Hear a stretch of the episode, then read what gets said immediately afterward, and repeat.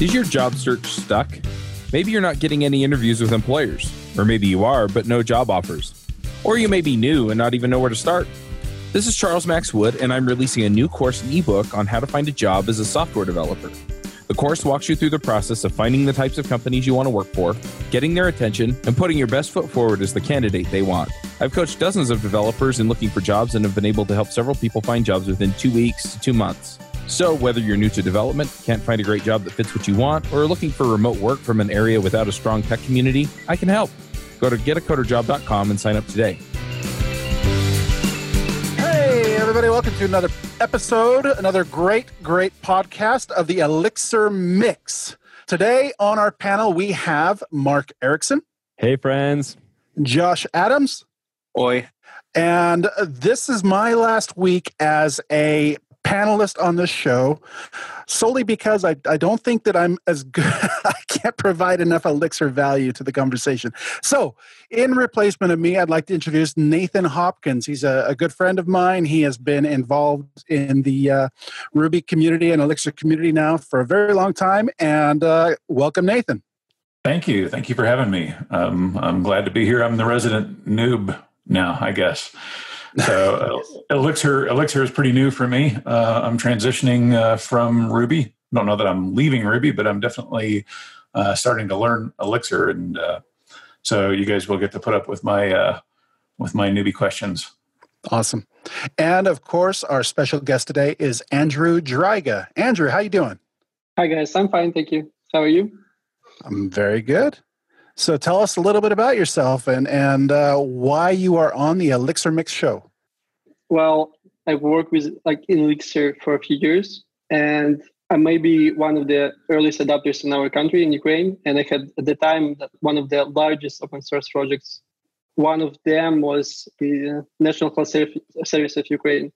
If you follow uh, their GitHub, it's like huge, and it's currently implemented. It's governed like by law everybody in Ukraine start using it. And last time I visited my clinic, I actually used like a Elixir production system by just visiting the doctor. That's one of the reasons, maybe. And second one is Sage. Should I tell more about it? Right yeah, let's let's definitely delve into Sage. Yeah. So during all projects I did, I felt like I'm doing the same thing over and over again. So I I like to build open source libraries, and I have like a lot of them some of them was my mistakes but some of them not. And one of the like often repeated parts was dealing with distributed transactions. But sometimes some people and most of the people don't realize that that's distributed transaction. And the best use case the best case where you can see them is when you have external billing system like stripe. If you have stripe you basically have a distributed transaction. Because every time you create a subscription you, can, you need to have at least some piece of data in your system and you still want to sync with stripe and you want to guarantee some level of consistency because otherwise either some clients would pay you and you won't provide them the service or it would be other ways. So you would provide the service and they won't pay you for it. I have totally run into this situation before. So that's why it's, i'm it's going to be fun to talk about sage and sagas so I look forward to hearing more about that. But I've run into this situation where just kind of what you outlined, right? That we have distributed systems. Just whenever we our system is dealing with anything that's external to us, anything like Stripe. I know I've worked with external uh, partners, partner uh, organizations, and so like the, the one of the ways we approached this first was all right. We're going to create a multi, and we're going to say, okay, let's create a user register these different pieces in our system, and then we're going to go and talk to this external service. And then when that succeeds, then we'll record something, we'll send out an email, that, that whole pattern. And then we ran into these situations where, oh, well, this request is taking too long, right? It's like over a 15 second request end to end, and our transaction is timing out. And so then it's rolling everything back. But then, oh, wait, the, the, the actual request to the other ser- to the other system actually went through. So now we have this problem, right? Where we have database records that have been removed from our side, but something ended up happening in the external system. So, yes, I, I think people are not aware that they have these distributed system problems as I don't know. I think we have that more of a problem than we are aware of just because we're dealing with these external services. And I think Stripe is an excellent example of that. So, okay, so I started with my multi, that went badly. So, Yeah, what, yeah, what is, I, I actually do that even now. So I'm trying to like be very pragmatic. And when I implement some new greenfield project, I'm trying to not bring all my stuff with me because otherwise it's this looks weird. Like this guy jumped on the project and he added like 10 dependencies he maintained. So that's a vendor lock. And I don't want to do that. So right now I'm writing project with multi Mhm. and it's doable when you know what you do, what you're doing but it's, it's very hard when you deal with more than one system in multi. So if you deal with just one, it's it's simple enough because you have like a else statement that catches all possible conditions. But if you have more of them, uh, and I have that example somewhere in the Sage README, it's very hard to write code that won't be error prone. yes. So, what is this idea of a saga? Am I saying it right? How would you describe that concept? Yeah, you know, I'm like Ukrainian guy, so I cannot spell it right. I call them sagas. Yeah. Sagas. Yeah. Uh, yeah. So it's a paper, as I remember, from 1984, I guess. Pretty old one. It's about long run transac- transactions in uh, databases. And they solved other issue is when you want to run a long run transaction and you can't lock your database during it runs. Because imagine you have like a reporting system in your bank and this report can take up to 24 hours to generate. And that's actually real use cases from my past experience. And you cannot log everything because somebody wants to use the, your system. So they introduced Sagas, and Saga is a simple two-way pattern. So you split your transaction into multiple atomic steps, and for each of those steps, you provide a compensation fu- function that should semantically compensate the effects. And by saying semantically, it means that there are some actions that you can just undo. For example, if you send an email, you cannot unsend it, but you can send an excuse email. And semantically, it means that you compensated the effect. So this, so basically, as I imagine it in my head, it's like a chain of functions. And if you fail in one of the stages, it just applies on the comp- all the compensations other way. Sage itself, it takes like one step further. So it allows you to do asynchronous stages. So it, at some point you can run three stages asynchronously and then compensate all of them if one of them fails. But the pattern overall is very simple.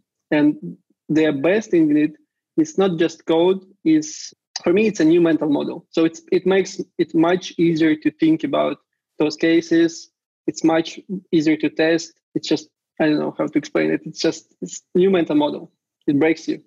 Yeah, I love that because it is really just a new mental model, and it, it and that's what I love about like the the Sage library is it's really quite simple, and but it just helps give structure to that mental model, right? And so like one of the things you mentioned there was that you have these I don't know we call them compensating or compensations. So like the Yeah. idea if let's see if I got this right. So I say okay, I'm going to take step one. I'm going to create a user or uh, create some entry in my system. Step two, I'm going to do another entry. Step three, I'm going to talk to an external system. And if that fails, it could fail for any number of reasons, right? Uh, maybe they they reject uh, my request, or I'm unable to connect to them for whatever reason. Then these compensating functions are saying, well, how do I roll it back in a an atomic way? Like, what is the undo for this? And it might be in some cases just a delete this record. It might be like in some cases where i've had a, like a general ledger where we can't delete entries we might just create a new canceling entry you know so that still all balances. So that one might be the compensating effect for that one.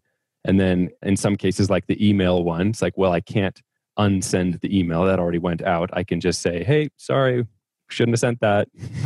But do i have that right? Like that is basically it's that mental step or the mental model to say i'm thinking about not just how do i perform this step that i'm wanting to do but how do i undo it if something went wrong Yeah, and also you need to think about all the steps altogether because when you write it old-fashioned way, you need to like you start writing the code and you try trying to think about all the edge cases. And with Saga's pattern or Sage, you can just think about each step separately. You just know how do they relate be- between each other because you use effects created before your stage, but you don't need to like think through everything in, in the early beginning.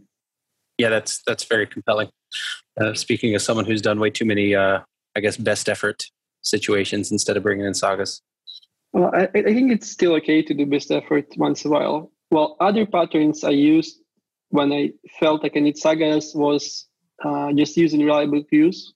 I I'm a big fan of Rabbit and RabbitMQ, so I did it for a lot of times. And in one of the projects, we basically had like throwing message in the queue, reading it, throwing it back again, and it's, each time it's a new queue. So it was real, still reliable, but it's too complex. It's it was complex in operation because you need to manage new infrastructure dependency, and it just complex to debug. I won't do that second time. Andrew, you mentioned that uh, when you're when you start with a new team, you don't necessarily bring or on a new project, you don't bring Sage right off the bat. What's your strategy to allow that team to experience the pain or, or that particular project, even even if it's your own personal project?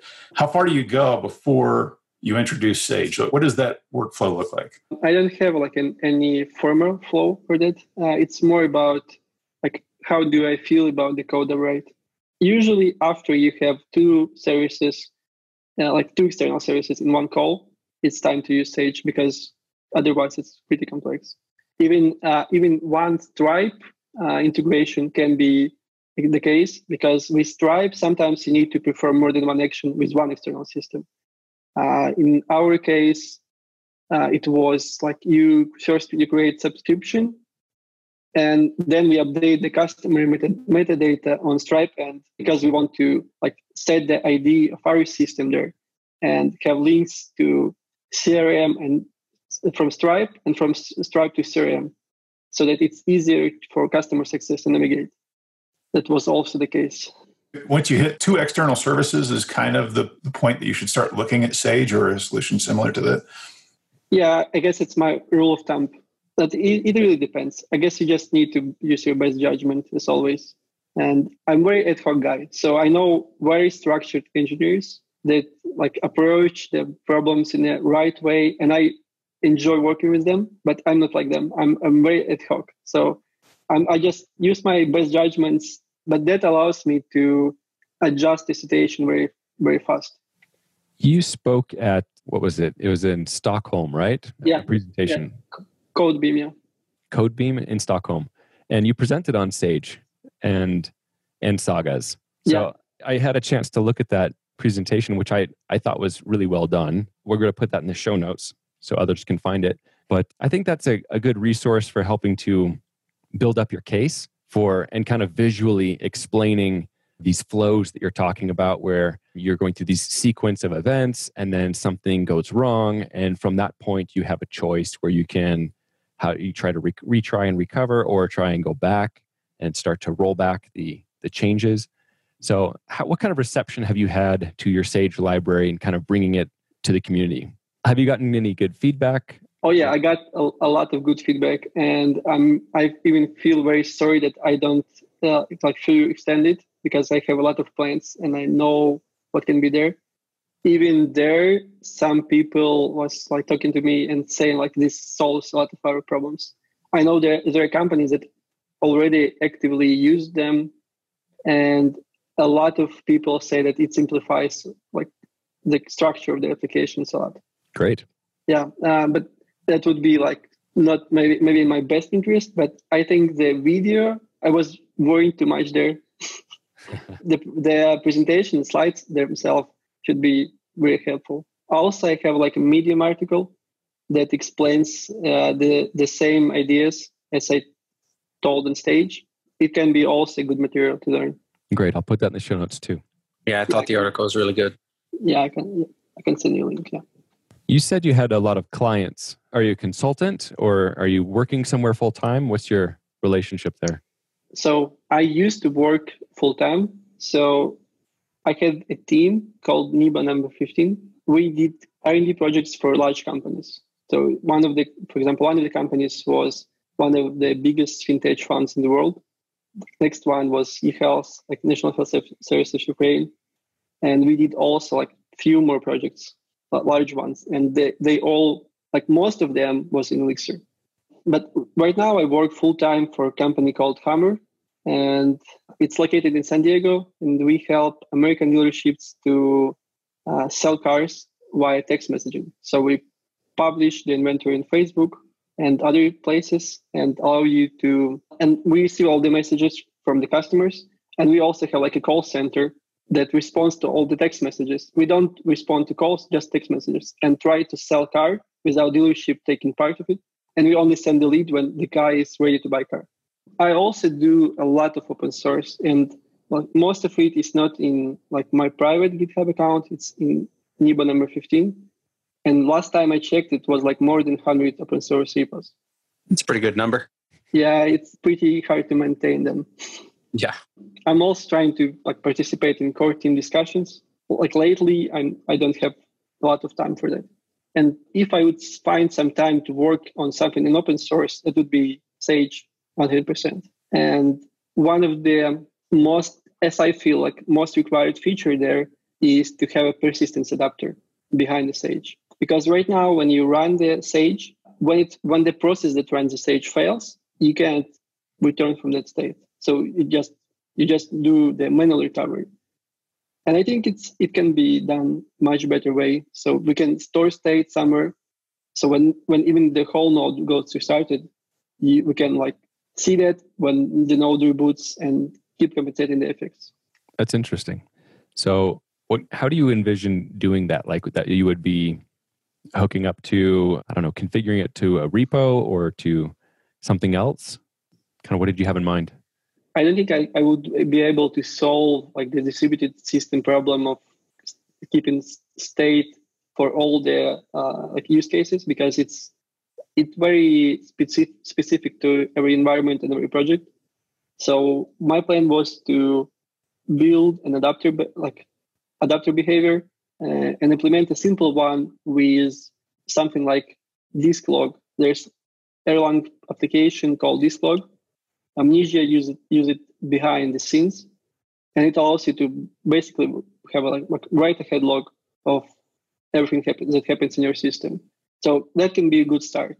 And on top of that, I would rather see community to build what they want to use because it's it's very specific. That's cool. I haven't I haven't actually looked at Disklog. I thought I'd read all the Erlang manuals.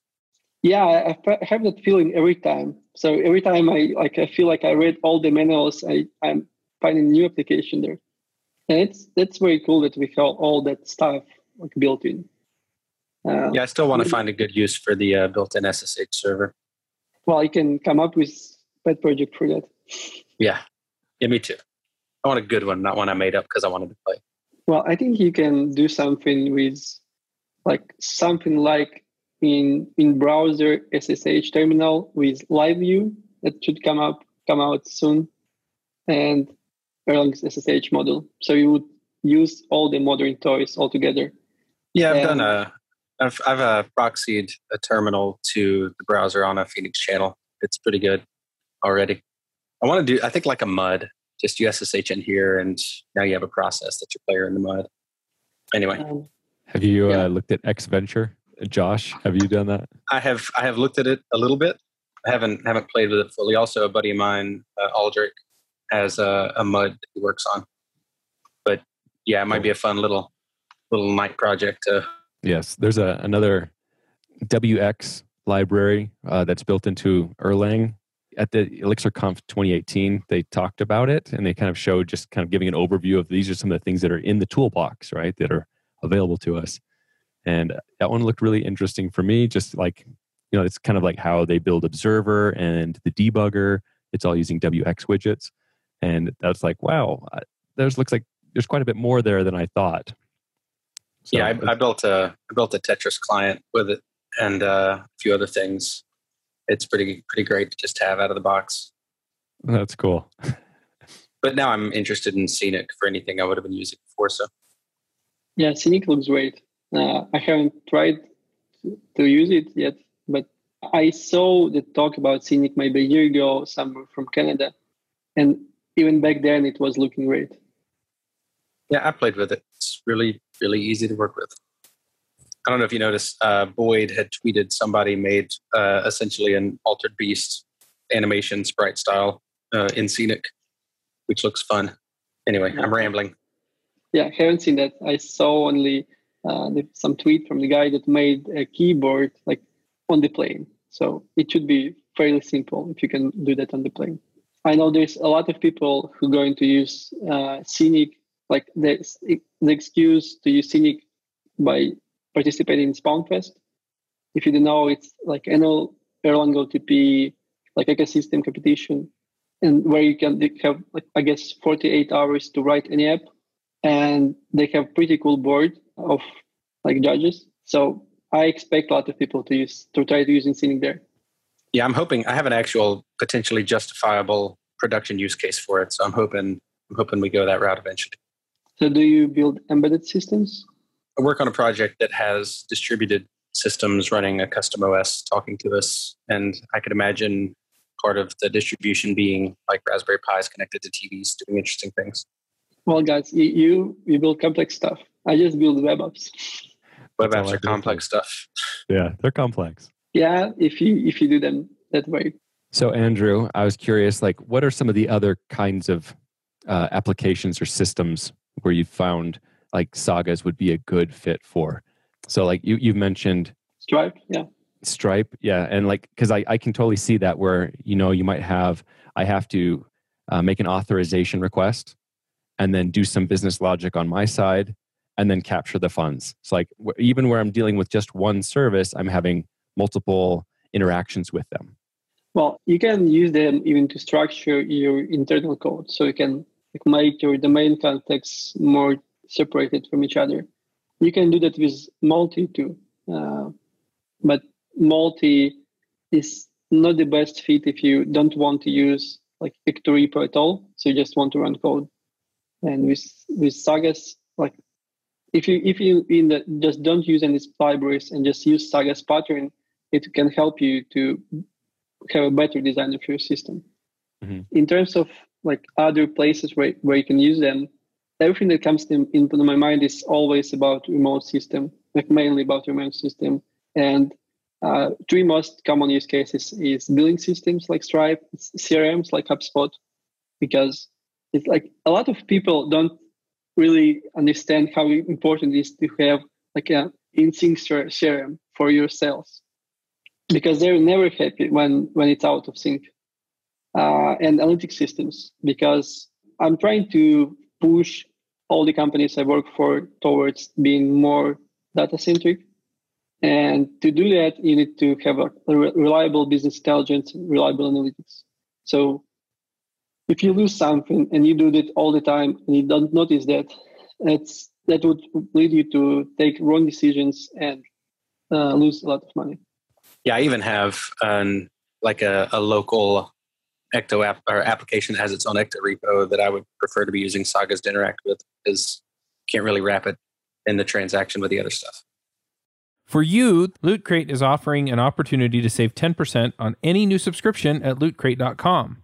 Just enter the promo code BRIDGE10 for 10% savings. Loot Crate is one of my favorite things. Every month I get a box in the mail, costs less than $20 and it comes with all kinds of goodies. I have stuff from just looking at my shelf Batman, Spider Man, Ninja Turtles, Back to the Future, Lord of the Rings, Star Wars, and much, much more. So if you're a geek, a gamer, anything like that, and you want cool stuff to put around your office, uh, cool t-shirts, comic books, etc., then definitely check out Loot Crate. To save 10% on your new subscription, go to lootcrate.com slash ruby. Again, that's lootcrate.com slash ruby to save 10% on any new subscription. Enter the promo code BRIDGE10 for 10% savings. Yeah, historically, I wrote Sage by trying to work on new HTTP client. That was like a very weird turn uh, for me. But I started with speaking with Michał, uh, who is on the core team, and he did multi Ecto. And I was speaking with him that I, I, I don't like most of HTTP clients you have in Elixir for various reasons. For example, we, we tend to use Hackney in every single project. But Hackney is known to be not very reliable when you use their pools. So we turn off the pool every time. And in current project, we have a lot of issues because of that. Because uh, because of we don't use pools, we very fre- frequently uh, reach limit of open sockets host machine. And that causes, causes a lot of issues. And Michał shared with me his ideas how to build like Saga-like HTTP client. And then he told that there is somebody on the core team already working on HTTP client, so you should give up. And I did. But the idea of sagas, like in, in their pure state without HTTP client, was like kept. And after that, I took maybe two months to think about the idea. And then I used to implement billing system for a new project.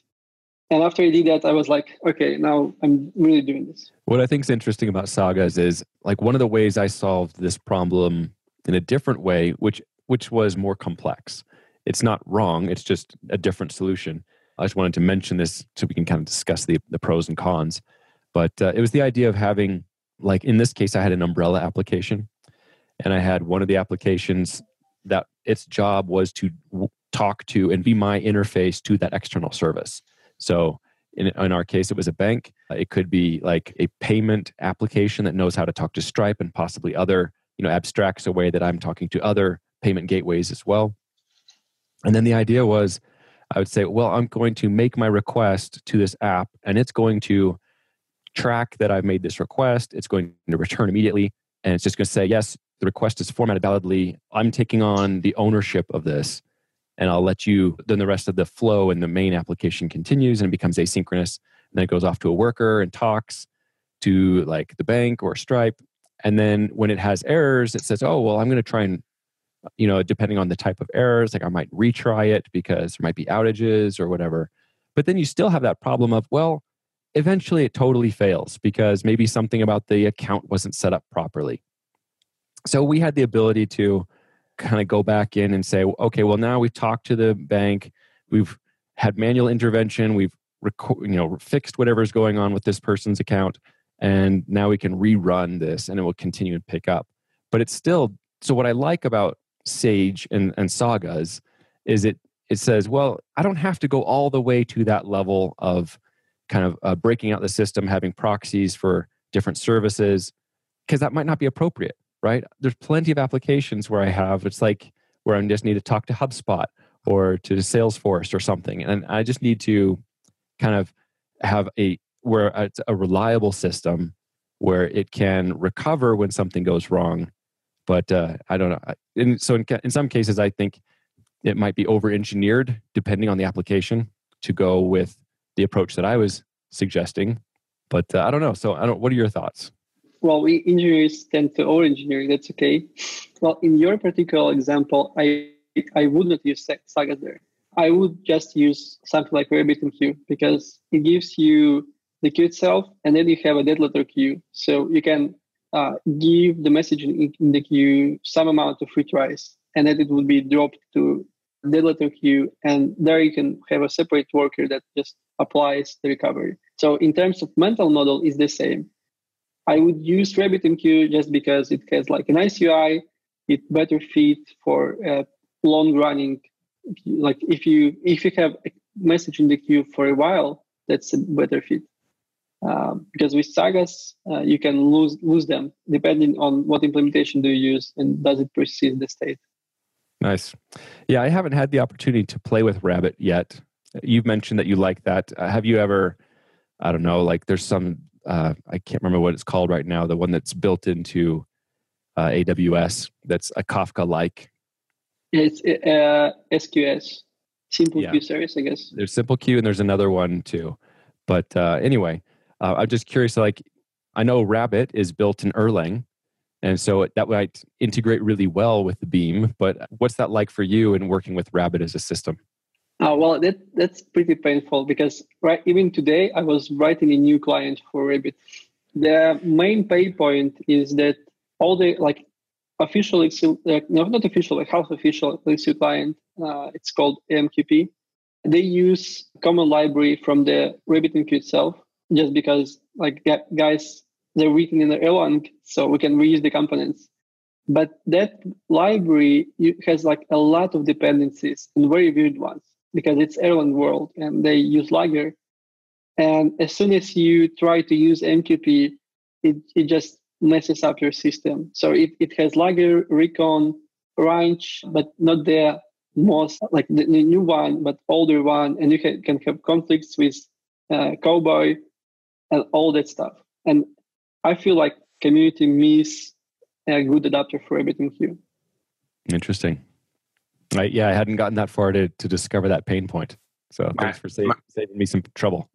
My first Elixir application had uh, AMQ, AMQP queues behind it, and it was uh, it was it was awful. That was easily the the worst part. Just figuring out how I wanted to do that. Everything else kind of went fast. Anyway, so I, I feel those pains. Yeah, I totally agree. It's more about developer experience. I, am not sure why they they never notice it, like why they don't, don't care about the community.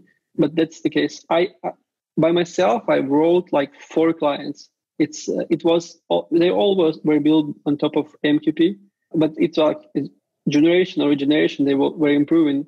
And the last one I wrote, uh, the previous company I worked for, uh, it works like reliably reliably for more than a year. And uh, I asked guys that maintain it right now, like, is it like is it works reliably? And they said, like over a year we never touch the code, it just works. So, and I have some ideas how to further improve it, and I plan to open source that when I'm done. Awesome. So the other service I was thinking of is Kinesis. Oh no, I haven't haven't used it. Never. No. That's fine. We did use SymQ service though. Mm-hmm. What was that like? Well, it was used in very edge case. Um, so we have like we receive a lot of webhooks, and when we run migrations to database, or we just we just have a downtime downtime. Uh, we cannot miss those webhooks because those webhooks are messages from real customers, and if we lose them, nobody is happy. So we have like edge services that use SQS to like they try to proxy call to the, to the backend instantly. But when the call fails, they queue the request and retry it later. So that was very simple use case. That's actually a problem that uh, we're having currently at work. It's just some some older legacy code. It's Elixir, but it's you know as amazing as that is, right? Elixir is young, but now I have legacy code. It's these little workers, and they yeah supposed to be sending webhooks, and it was that same exact problem. And these other external partners were not getting their webhooks. And that's not cool because like that messes up their business process. So we have to go through this whole process to figure out, well, how can we resend those out after we fix some of the data problems? So yeah, that's that's a good idea. SQS could be a good fit for that. Yeah, any queue basically. It doesn't matter what what kind of queue you pick. You just just need to feed your uh, like persistence guarantees. RabbitMQ has few things that it's very hard to implement. One of them is delayed delivery. So to if you want actually if you have a message but you can you want to retry later, it's not that easy to do that. So uh, like a small cheat is to create a second queue and to have it a dead letter queue for you, your queue and have a message expiration time there. So you basically like reject the message, it goes to that queue, and that queue it also expires and returns returns back to you. But that's not mm-hmm. super easy. About that problem with webhooks, I even thinking to build something in open source because it's very I see that very common problem. A lot of services receive webhooks, and it's not just uh, reliable delivery. It's also important to, for you to see all the incoming webhooks and try to debug them. So you at least you need to know all the HTTP status codes you received because it's sometimes hard to debug and sometimes you want to repeat them just manually. So you found a bug, you go to some Docker container that you installed and has a UI in, within Elixir, and you log into UI and just click repeat and repeat all the failed webhooks. That would be pretty cool. And that about legacy, yeah, and about legacy code, I, I do trust that there is legacy code. And the company I worked for, I guess it was one of the very early adopters. So we have one of the services. It's written when we had no Ecto. Okay. So it has it has hand-rolled ORM, and it has just one test, that's the one that you generate with Smith project. Nice. The test. Yes. Yeah, one plus one is two. so I know about legacy code. We have a lot of it. Yeah. And and that's the tough thing, right? Because like when you and Nathan, you can speak to this too. Like when you're coming new to a language, be it any language, like if I'm starting to play with React uh, JS for the first time, the first stuff I'm going to build is going to be pretty crappy, and and that's going to be my legacy code, especially if I produ- go to production with it at all. Like Nathan, what's it? What's this uh, path been like for you? Well, yeah, I, I'm, I'm pretty, I'm, I'm very early days, but uh, yeah, yesterday I had a, a, a set of code I was I was creating just to try to get something to function, and it was exceptionally ugly. But I was okay with that because I was just trying to shoehorn a solution, right? And I got it to function, and then I realized there was a much better way to accomplish the thing, and I backed out of every, all of it, right? So, yep, and that's that's okay, right? We we have to be okay with that and I don't know, I've been there, right? It's it's the uh I'm just trying to make it work. Like, you know, I came from Ruby, right? And when you're comfortable with Ruby and you're doing TDD and you got all your tests written first, like but when you come to Elixir and you're fresh, you're like, I don't I don't even know how to do that. I don't even know what my code is supposed to look like. Like, you know, so it's you're you're in, in that that awkward position. Yeah, I've got a buddy in that position right now about to start his his first real Elixir project. And He was like, "Man, I don't even know where to put stuff." Yep. Yeah, it's because uh, I think Elixir is a bit different, so it takes time to break your head. So you can you should actually change the way how you think about the code. I remember my feeling when I first started. So first two days, I felt like like this thing is not pretty good. It's like I don't understand it. Maybe it's too complex for developers who would ever use it. And the next few days, I was thinking that, that now it's I'm dumb and the language do it. And after I got the basic uh, concepts, it's uh, it made me feel like I'm super efficient. And even now, I think I'm might be 10 times more efficient in Elixir than in any other language I used in the past. Yeah. Um, What- mainly what, uh, because, yeah.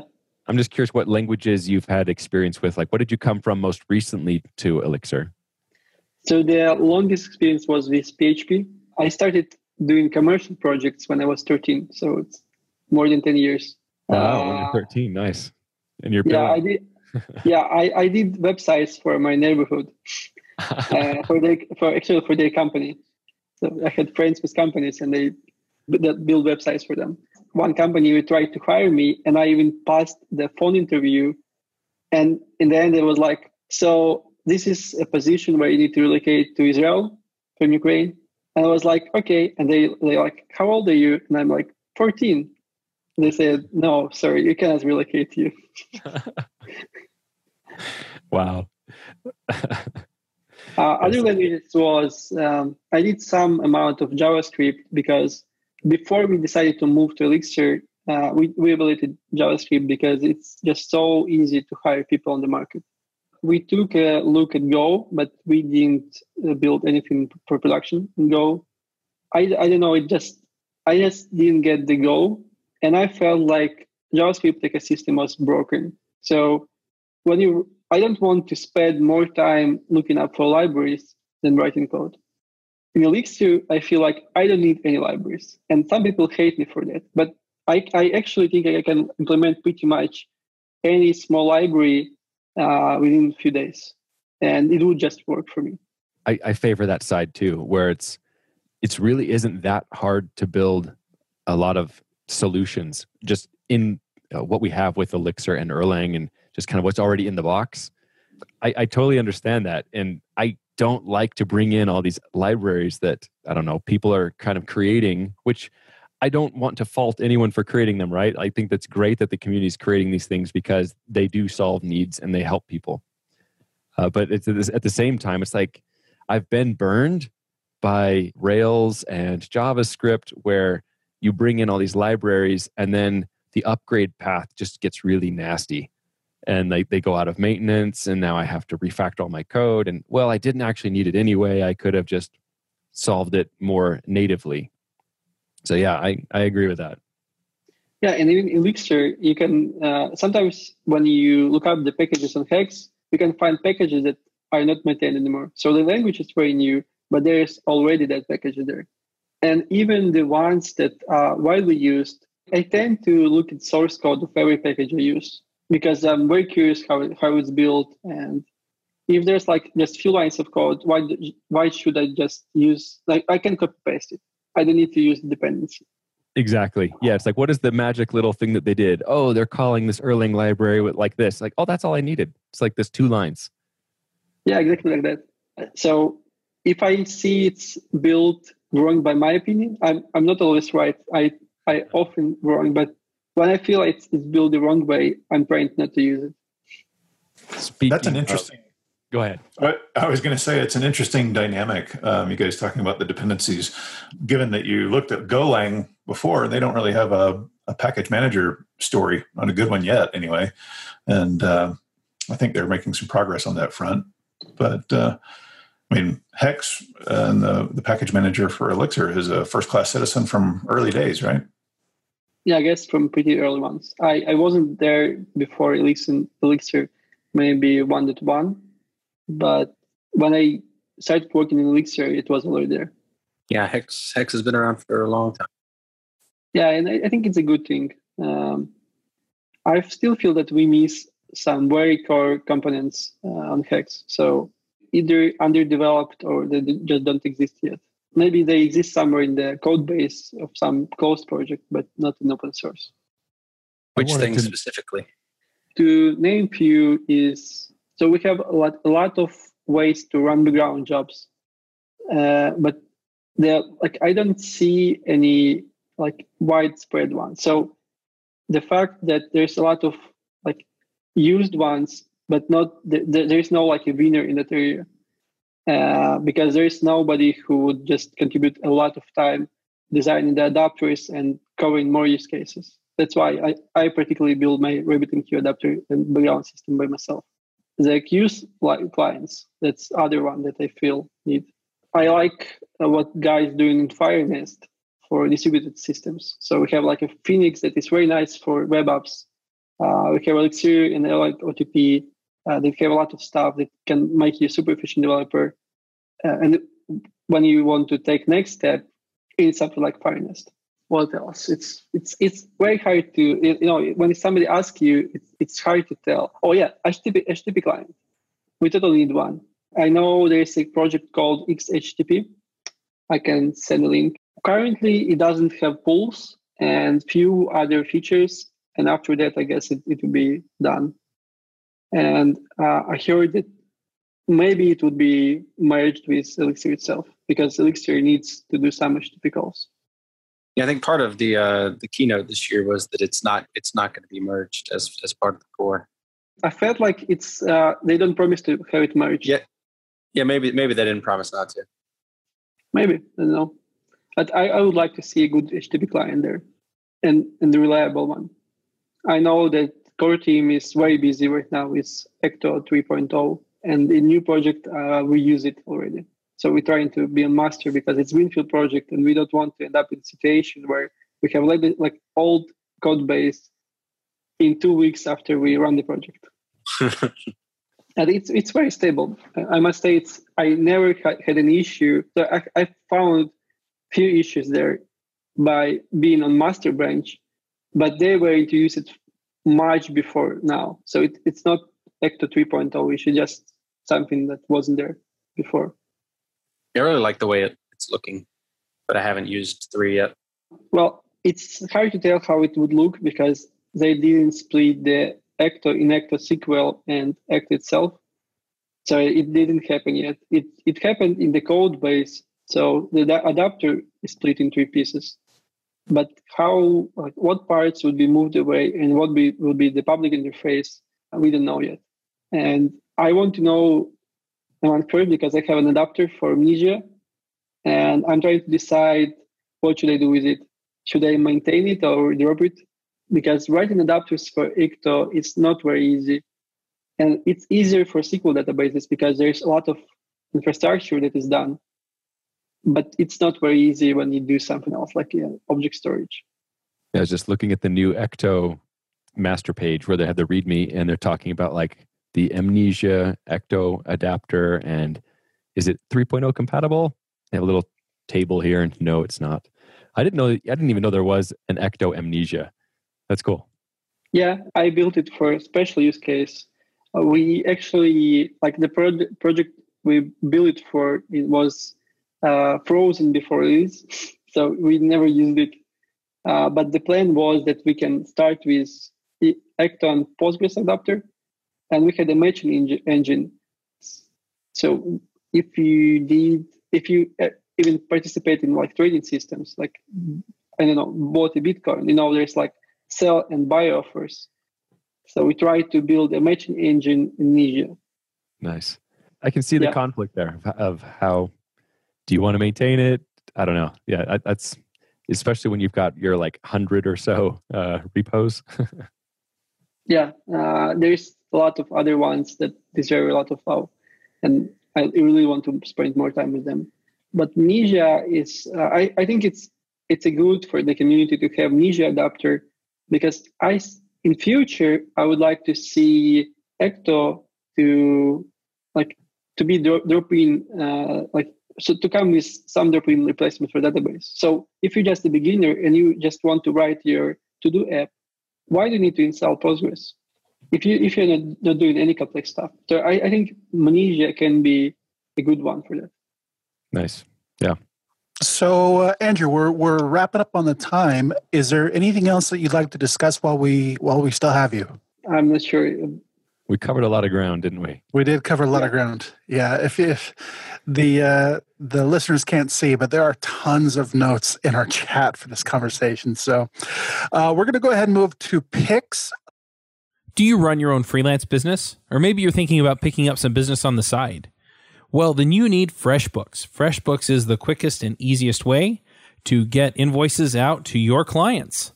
It's easy to use, it works anywhere, available from any device uh, on the desktop, iPhone, iPad, Android, and all of your data is backed up and secure.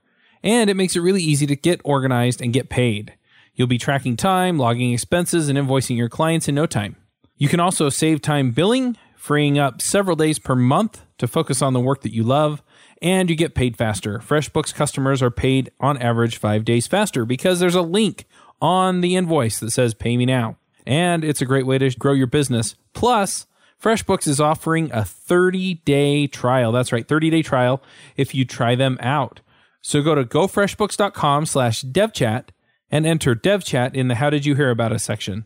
Once again, for a 30 day trial, go to gofreshbooks.com slash devchat and enter devchat in the how did you hear about us section. We'll start off, if you're ready, Mark, we'll start off with you. Sure. So there is a, uh, a game on Steam called Mark of the Ninja.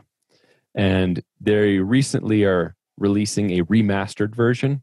And so it, that's where it kind of came up on my radar again. I had the game already, and it is a stealth oriented game.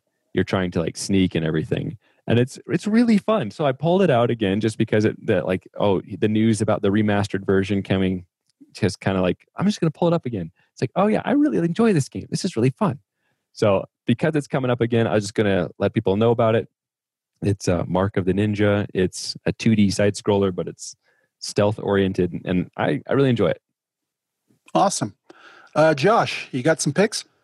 I do, uh, and we've already talked about it, which is the blog post for a sneak peek at Ecto 3.0. It's really good to see see what's coming down the pipe, and that's all I've got. Awesome, uh, Nate.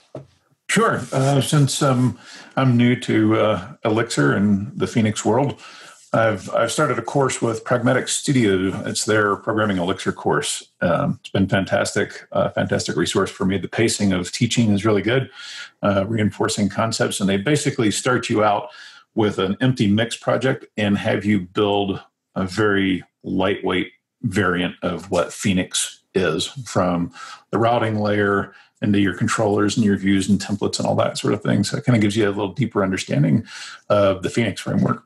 And that's been working really well for me. Awesome. I'll, I'll go ahead and share next. You know, I, have often shared these these two picks that I have on multiple occasions on both of the podcasts that I'm on, and and I just want to share them finally because they are the most important ones that have affected my my business, which is CodeFund. And I should say that CodeFund, we are looking for Elixir developers, not Elixir developers to hire, but we're looking for Elixir projects that we can support. We are an ethical ad platform, and we'd love to help you continue to do what you love to do, which is code, and not have to worry about the money behind it. Um, as far as the picks goes, I'd like to first pick Metabase, uh, metabase.com. And CodeFund uses Metabase pretty heavily for its dashboarding, but it is an amazing free tool. It's completely open source, amazing free tool that allows you to be able to bolt on this insanely awesome UI and dashboarding toolkit on top of your Postgres databases. It also supports different databases as well. Uh, kudos to all of those who are working on Metabase who are. Uh, who have uh, put in their time and talents and efforts into making that such an amazing project. So thank you. And then finally, uh, my other uh, my other pick is Polymail. Now, Polymail is an interesting email application, and they they have some glitches, um, but but I'm telling you, stick stick with it. Now, if you run a business or or email is a huge part of your life, I highly recommend Polymail. They have all sorts of features that that really enable a single person to um, perform tasks that should require a team. And that's because of their their organization their scheduling system. They have a built-in Cal- calendly-esque calendar. They have drip campaigns, regular campaigns. You can mark emails as respond later. You can delay email sending. You got your read receipts. It just has so many features. It's unbelievable. It is a paid email service, but it's worth it completely. So I, I recommend polymail.io. And that's all I have. So, Andrew, finally, over to you. What are your picks? Well, I have one non technical. So, lately I started to listen to a podcast called Tide of History. And I never was a historian guy, and I felt like it's a huge gap in my knowledge. So it helps a lot to cover that gap. And maybe a technical one is uh, there is an, an Erlang project called Aeternity. They about blockchain, but what makes it interesting is that uh, they have so uh, much experience of Erlang developers on board. Like almost all the cool guys are there. And I'm trying to follow their GitHub repos and see uh, what approaches do they take. So it's a, it's a good way to grasp, like to get your inspiration from. That's great. And if people want to find you on the internet, or how can they how can they find you? How can they get a hold of you? Well, I have uh, the same nickname everywhere. It's Andrew Dryga and uh, I guess we can put uh, like my website in in show notes, and it has all the links on all the social media, all the websites and Medium. So it would be very easy to find me.